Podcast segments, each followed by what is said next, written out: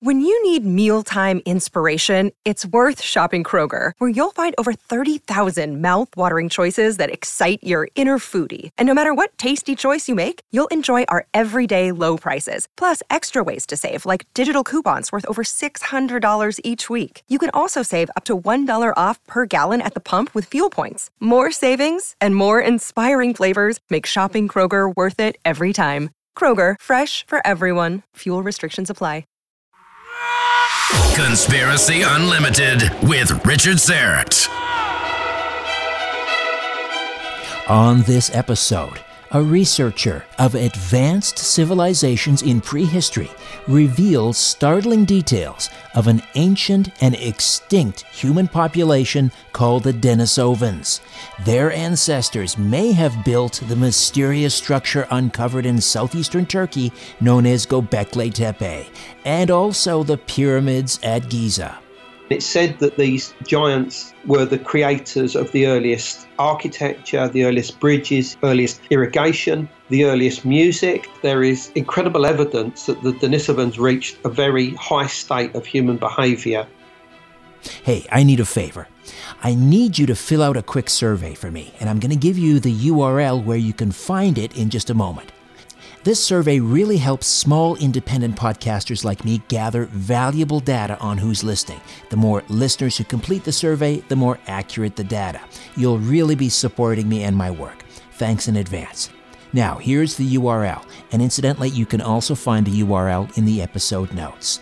http colon double forward slash survey.libsyn.com L I B S Y N dot com forward slash conspiracy hyphen unlimited. Again, http colon double forward slash survey.libsyn.com forward slash conspiracy hyphen unlimited. Thank you so very much.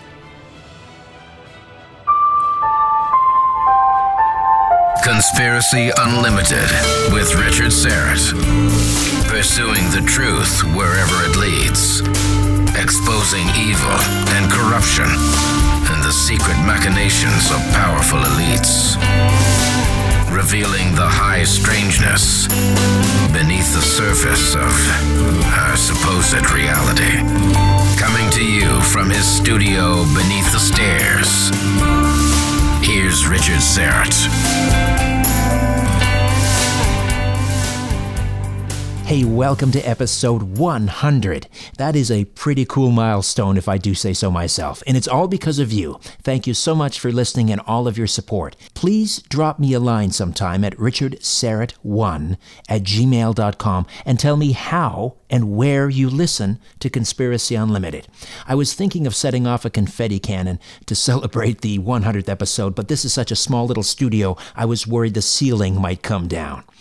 Now, after this episode, I'm going to be coming to you from southern Greece for the rest of August and part of September.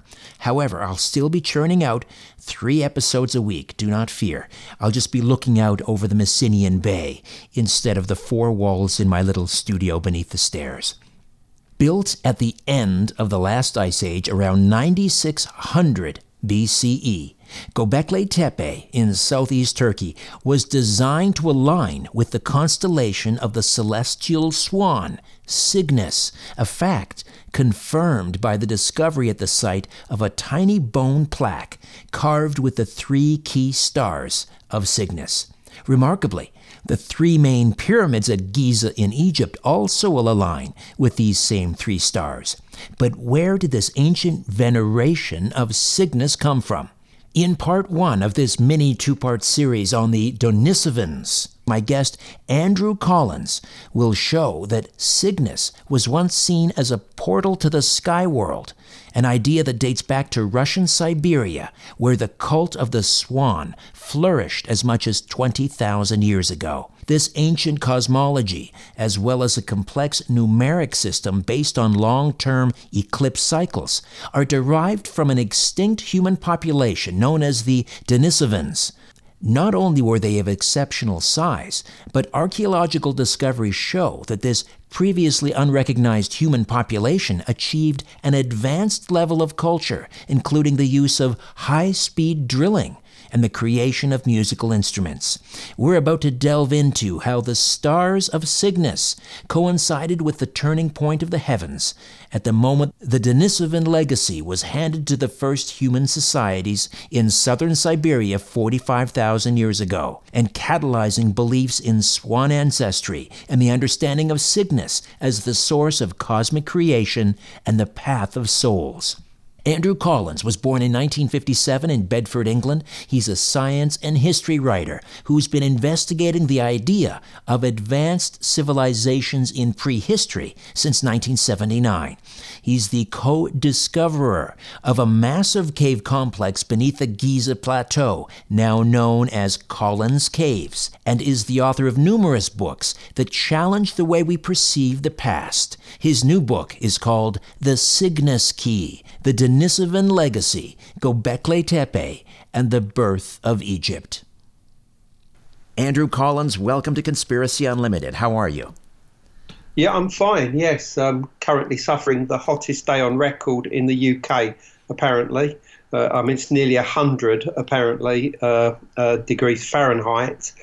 Um, and I've been sitting in doing my accounts, which is not very rock and roll, obviously, but they're just finished, and I'm I want to get out of it and talk about the mysteries. So uh, here I am. All right, terrific. The Cygnus Key, the Denisovan legacy, Gobekli Tepe, and the birth of Egypt. Let's just spend a few minutes, if we could, for those not familiar with uh, Gobekli Tepe, this incredibly ancient artifact in southeastern Turkey.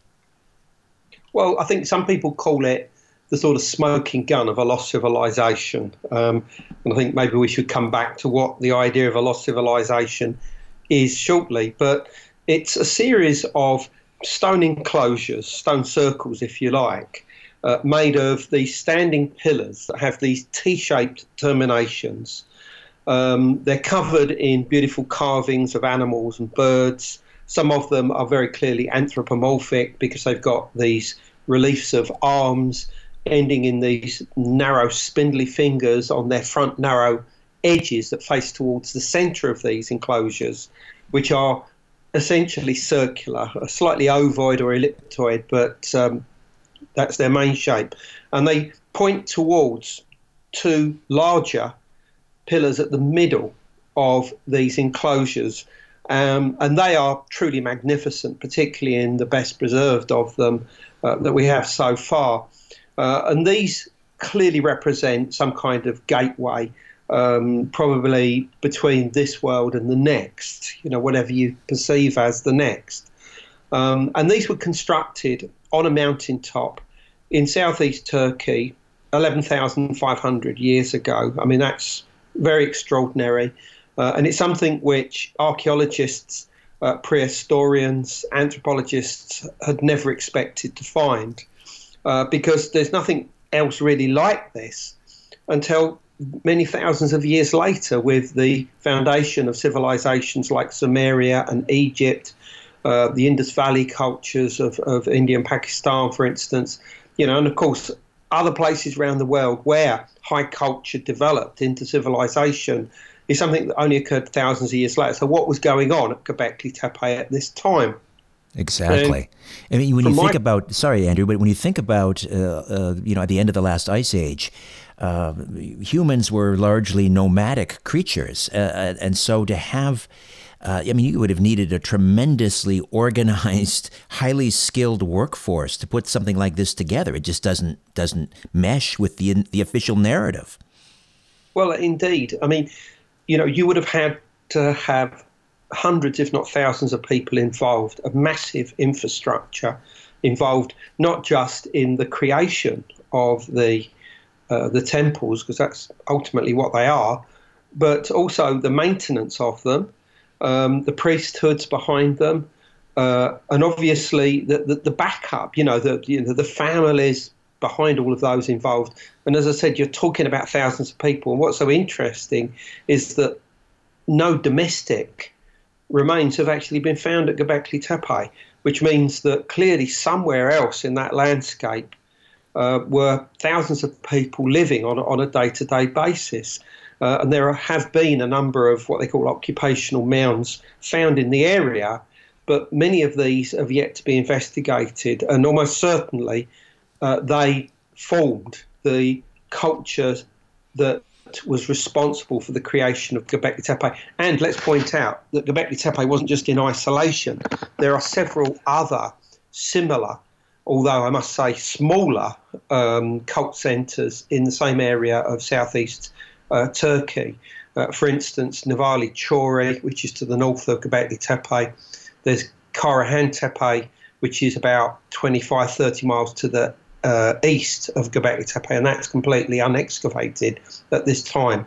So it was a culture, it wasn't one single place. But of course, you have to start asking yourself where the knowledge came from to allow this type of sophistication to exist. Not just a sophistication of being able to carve monuments like this, but the fact is that it, they are very clearly aligned towards stars. And yes. there does seem to be a relationship to the stars.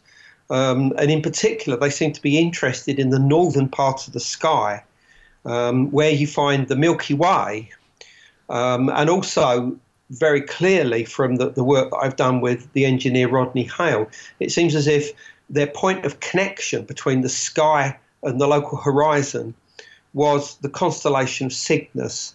Now, this is the celestial bird.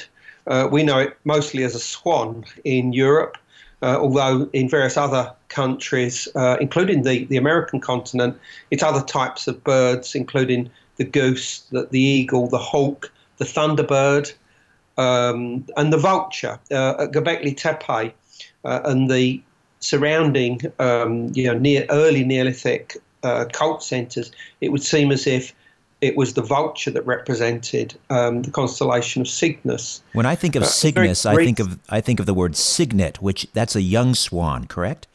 That's correct. Yeah, I mean Cygnus simply means swan in Latin, basically.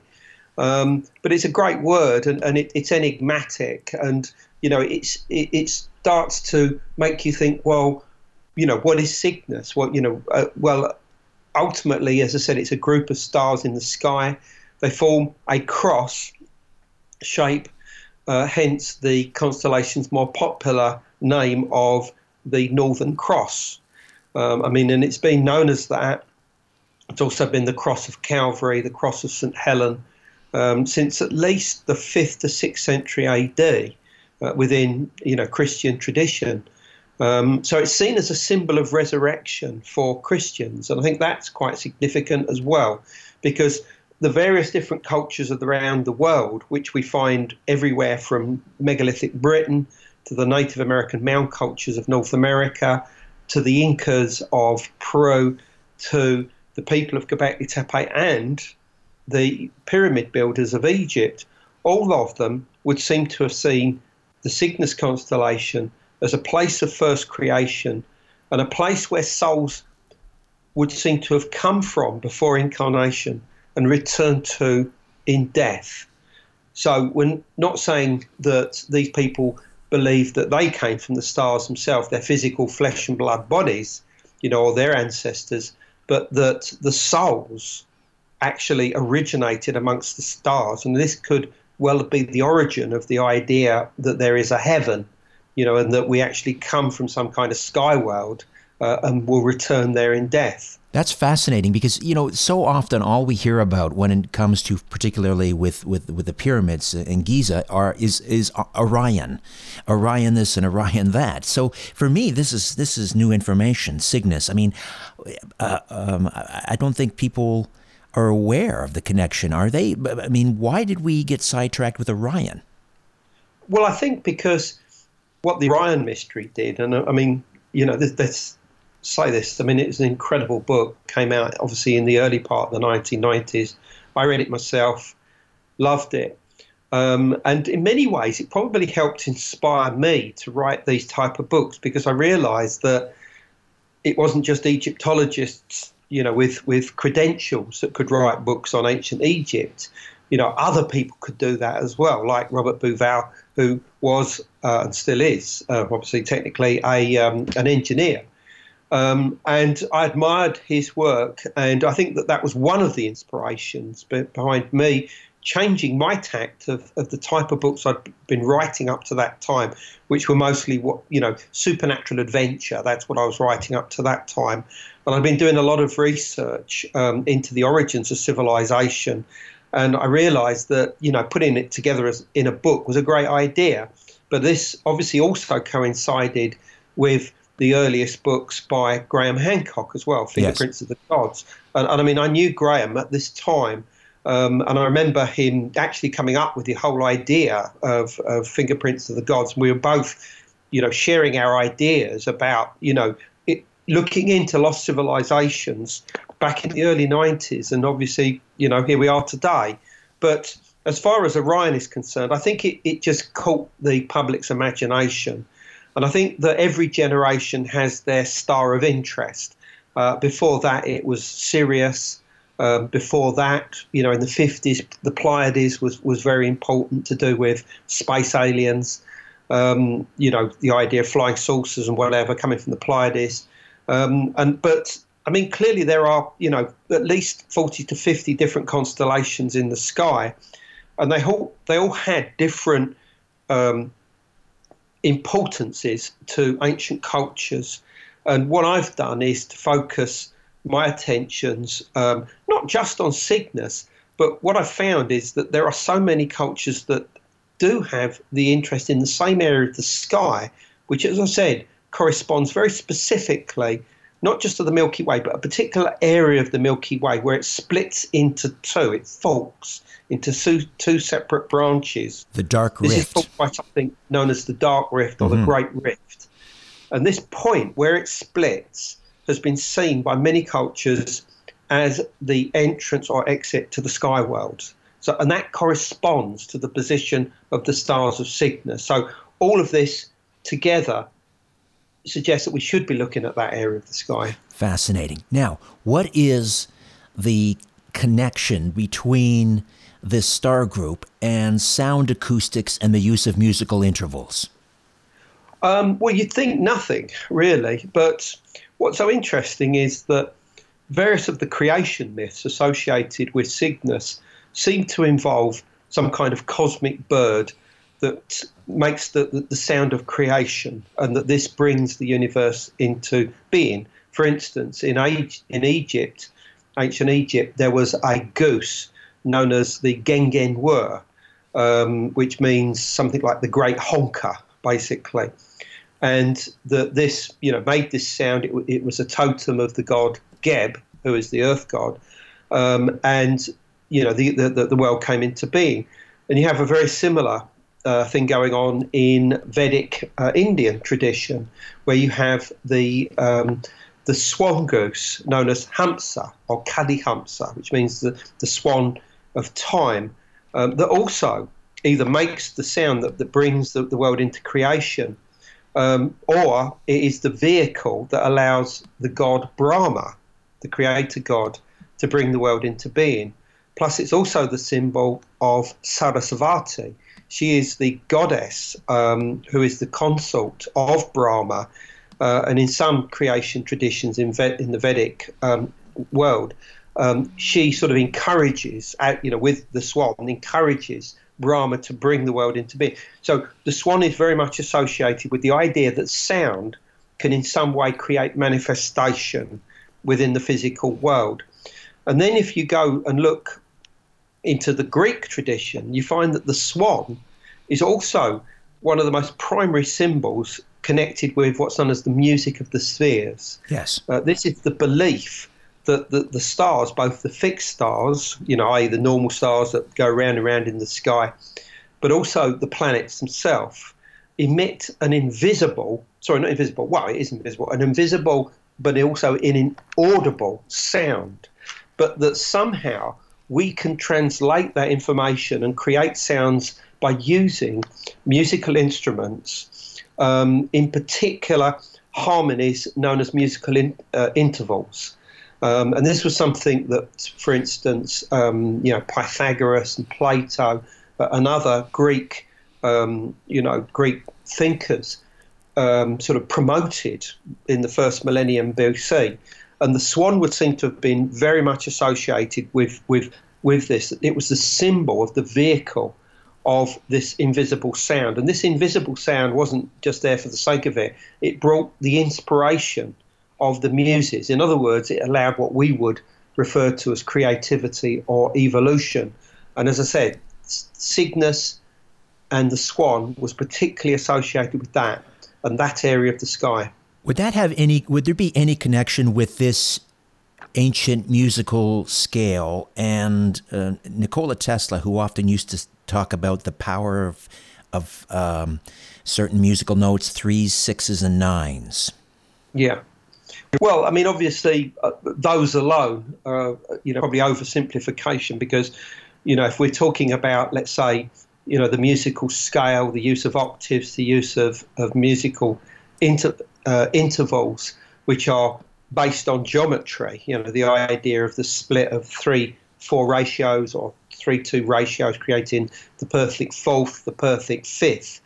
Um, that all of these are involved not just with the sounds created by musical instruments, but also by sacred architecture. There are architecture all around the world which have these these these divine proportions um, built into their structures. And what I show in the Cygnus key is that this is present not just within the monuments at Giza, the Great, Great Pyramid, um, and the Giza Plateau as a whole, with its underlying grand plan or, or geometry, but also it's there at Göbekli Tepe. The earliest and most sophisticated monuments at Göbekli Tepe all have the same um, relationship, this 3 4 relationship, not just the ovoid ones, but also one of the key uh, rectilinear structures there as well. This cannot be coincidence. I mean, you know, they, they obviously were, were, were, doing a 3 4 ratio uh, in the construction for a reason. And what's so interesting is that the 3 4 ratio, which creates the perfect fourth, um, which is seen as almost like this perfect, you know, uh, double tone that, that, that's created, um, that was first defined by Pythagoras, um, is something which is still used today in the construction of things like theatres, you know, for productions, you know, musical or, you know, opera productions, whatever. And I mean, I'm, i managed to find a, a quote for the book, which you could almost use for Göbekli Tepe. And, and, and it says, you know, when creating your, your building, use the 3 4 ratio, uh, and this will better enhance the sound acoustics. Um, and, you know, so very clearly this was important. It was important about trying to bring into manifestation something that was seen to exist on an invisible, inaudible levels, but something that needed to be manifested to allow us to become closer to what we might refer to as the divine, the, the source the, the cos- of cosmic creation. This podcast is supported by The Horrible Movie Podcast. It's a weekly show hosted by Jack Altermat. Jack invites a guest who brings a horrible theater released movie to dissect. Jack and his guest take you through the highs and lows of the movie and what makes it horrible. New movies, older movies, cult classics, or box office busts. No movie is spared or safe from the Horrible Movie Podcast. It's a fun show with clean language, and it's available through through Spreaker.com, Apple Podcasts, StudioDNA.media, and everywhere you get your podcasts. Remember, just because it's from Hollywood doesn't mean it isn't horrible. As you're staring up at the night sky, ever wonder who's staring back? No, me either. But I guess you better say it because of Richard, you know, he's all wrapped up in this stuff. Conspiracy Unlimited with Richard Syrett. Grand Canyon University, an affordable private Christian university, is one of the largest and fastest growing universities in the country, offering more than 270 programs online. In addition to federal grants and aid, GCU's online students received nearly $130 million in institutional scholarships in 2022. Find your purpose at Grand Canyon University. Private, Christian, affordable. Visit gcu.edu slash myoffer to see the scholarships you may qualify for. Andrew Collins, the author of The Cygnus Key, is here in part one of our two part mini series. Getting back to the cult of the swan, you, you point out that this cult was flourishing in Siberia, of all places, as much as 20,000 years ago. Talk to me about that. Well, it's actually 24,000. Um, and uh, there is a there is a site there uh, named Malta, um, M A L apostrophe T A, uh, and it's on a branch of a big river known as the Angara River that's linked to Lake Baikal, which is this huge inland sea. Um, and as early as 24,000 years, that they were not only producing these incredible mother goddess statues, which uh, have to be seen to be believed amongst the oldest anywhere in the world. But in addition to that, they were producing these swan pendants with these extremely long, straight necks, stubby bodies, uh, which were which some, many of them had holes in them, so they were clearly being used as pendants. But when discovered, they were often found to be aligned towards north south, and this was noted by the archaeologists, and they began to realise that there was a relationship between this and the fact that certain types of wildfowl, uh, waterfowl, you know, most obviously swans and geese, migrate north and south to their breeding grounds. Their breeding grounds are generally in the north, where they go in a summer period, and then obviously when the weather gets harsh, they migrate backwards south towards you know a lower latitude. And this is something that goes on all the way around the world. Um, and this relationship to the migrating birds has been connected universally with the idea of the soul traveling from this world to a northerly placed um, other world or land of the dead or sky world. Um, and this is essentially what these archaeologists came to realize in Siberia. Um, but in addition to this, they realized that this must therefore have involved not just the idea that the soul took the form of a bird in death, or, or and also before incarnation, of course, as well, but also that we're talking about some of the earliest forms of animism, the idea that we can somehow connect directly with the mind or the soul or spirit of a bird, and in this manner take flight within the invisible realms, within the, the, the, the spirit realm, if you like, to travel from this world to the next and back again. And and would the musical intervals, perhaps being played, uh, maybe at, at, the moment of death, for example, would that would that uh, be involved in some sort of um, I don't know, almost an alchemical uh, uh, process it, to, to, you know to further the, the human spirit into the afterlife? Well, I mean, you know, just as you're saying this, I'm thinking of alchemy. And, you know, one of the, the final transformations in alchemy is is the it's called the albedo, which is where you become the swan. Um, there's also a strange medieval game in Europe known as the, the game of the goose. Um, it has a series of, of squares, um, you know, which each which are like steps, which you um, you use dice and you travel along, and it's a little bit like snakes and ladders. Uh, and at the end of this, you actually p- bypass death and become a swan. Um, you know, quite clearly uh, in the afterlife. And it, the, the, whole game is obviously about the process of life on this earth, the 63 squares representing, you know, idealistic 63 years on earth. You know, and then once you die, becoming a swan and transforming. Um, and these ideas would seem to be at least 24,000 years old, and I probably would take them back even further. Um, and I think that they probably didn't even originate with modern humans um, because all the evidence indicates that these ideas came out of southern Siberia, particularly around the Altai Mountains. Uh, and what's so exciting is that only in recent years we found that this area was home to a previously unknown archaic human that lived from about well possibly around eight seven or eight hundred thousand years ago down to 40,000 years ago and who, who, are today known as the Denisovans. Yes. Um, and the, the Denisovans we, we knew nothing about. Uh, I mean, you know, just as a little bit of background, I mean, there's us, Homo sapiens. We've been around for about 300,000 years. There was the Neanderthals, um, who were mostly in Western Eurasia uh, from around 400, 450,000 years ago down to about 30,000 years ago. Um, and there might have been a few other bits and pieces going on around the world, but essentially that was that.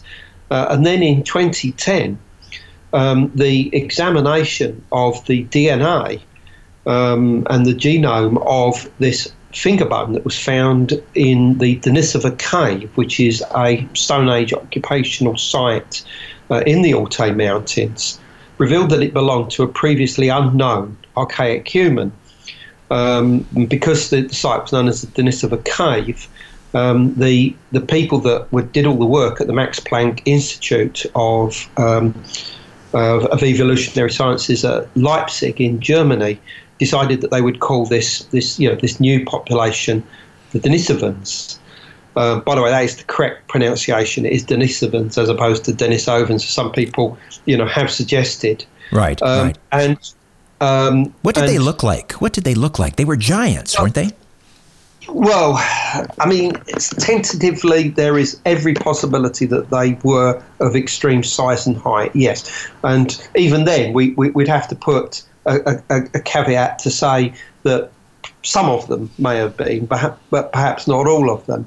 And the reason we say that is that even though there have only been four pieces of fossil remains, that's what they call them, in the form of three molars and one finger bone found that have been absolutely confirmed through their DNA to be Denisovan, all of them are of large size. And I mean, when I say large size, the teeth are massive. I mean, when they when they were first found, um, they were thought to be those of a, a cave bear. They were so big. Um, they got chewing areas twice the size of, of modern humans, and very clearly, people with big teeth don't generally have small frames. Um, and you know, even though some skeptics might say, "Well, you know, you, you, don't know this. You know, they, they may have just had small bodies and big heads or something." It's unlikely. The chances are these people were very, very large, um, and various other fossil remains, jaw bones and bones have been found, particularly in China um, and in Eastern Asia, which the anthropologists are looking at as possibly belonging to the Denisovans. Uh, some of these are very large. Um, for instance, the, the Penghu jawbone that was found uh, in a channel off of um, uh, one of the, the islands, uh, uh, escape my head, at Taiwan, Taiwan, um, off of Taiwan, um, is huge. It has teeth that are very similar to the molars that were found in the Denisova cave. Um, and this, therefore, has been proposed possibly as, as belonging to a Denisovan. But then if you if you see the, the Penghu jawbone as possibly a Denisovan, you have to compare that against the jawbones of an early form of human that existed and may even have been our own ancestor, known as Homo heidelbergensis.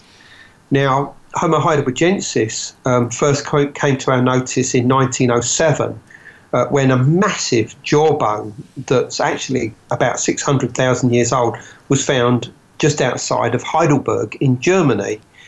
Um, and this was examined.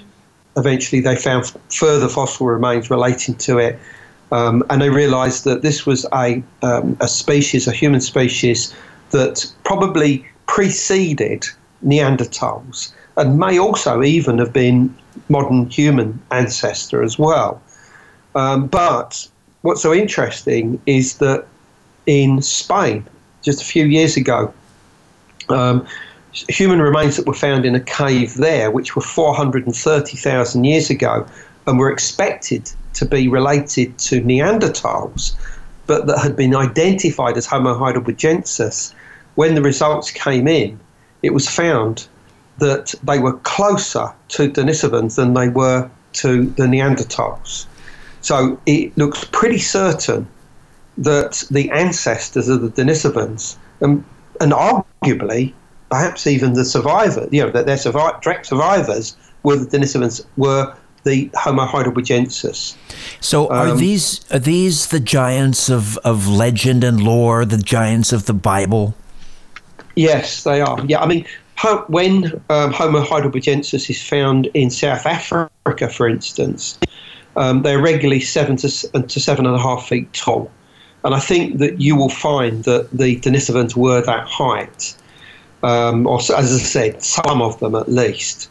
Uh, I mean, quite clearly, you know, this may only have been the males, maybe the females were, were shorter, we don't know. But um, certainly, this there is every likelihood that, that this is the case. And yeah, I mean, what's so interesting is that if you then look at the Altai Mountains, which is the only confirmed area where we know that the Denisovans existed, um, there are giant legends in this area which are incredibly interesting. I mean, they're not the sort of fairy stories that you find in Europe, you know, like Jack in the Beanstalk or something right, like right. this.